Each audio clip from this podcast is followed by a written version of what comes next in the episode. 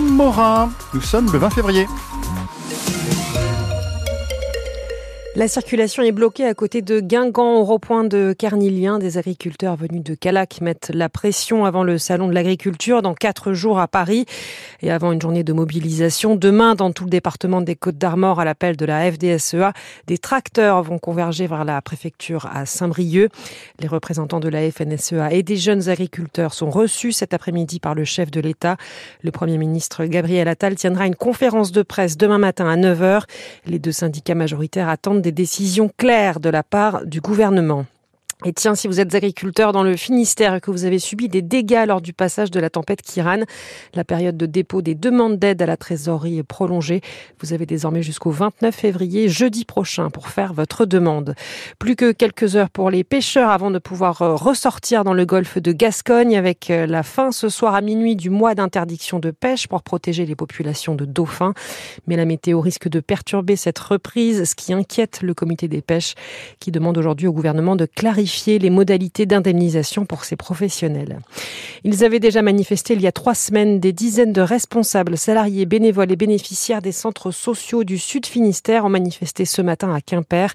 Certains centres sont en grande difficulté et ils demandent plus d'investissement de la part de l'État. Une femme de 92 ans est morte après avoir été renversée samedi à Chantepie en Ille-et-Vilaine. Le conducteur est en fuite. L'accident s'est produit près de la place de l'église, allée des Papillons aux alentours de 19h. Il semble qu'au moment du choc, le véhicule reculait.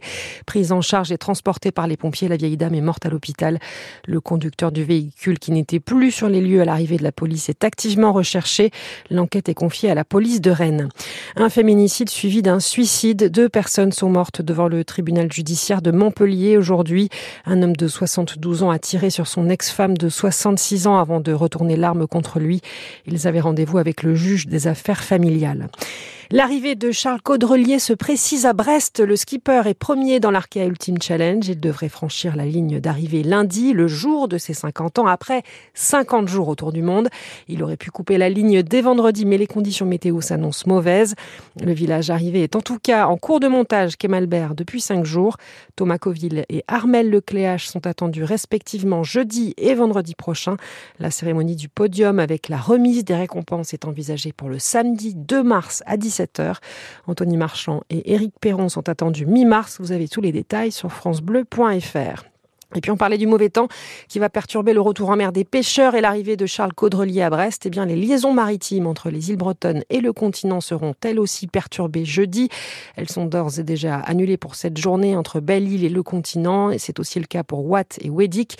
Dans le Finistère, les traversées sont annulées ou avancées dès demain entre Ouessant, Molène et le Conquet et possiblement annulées jeudi vers l'île de Saint. 17h03, la météo juste.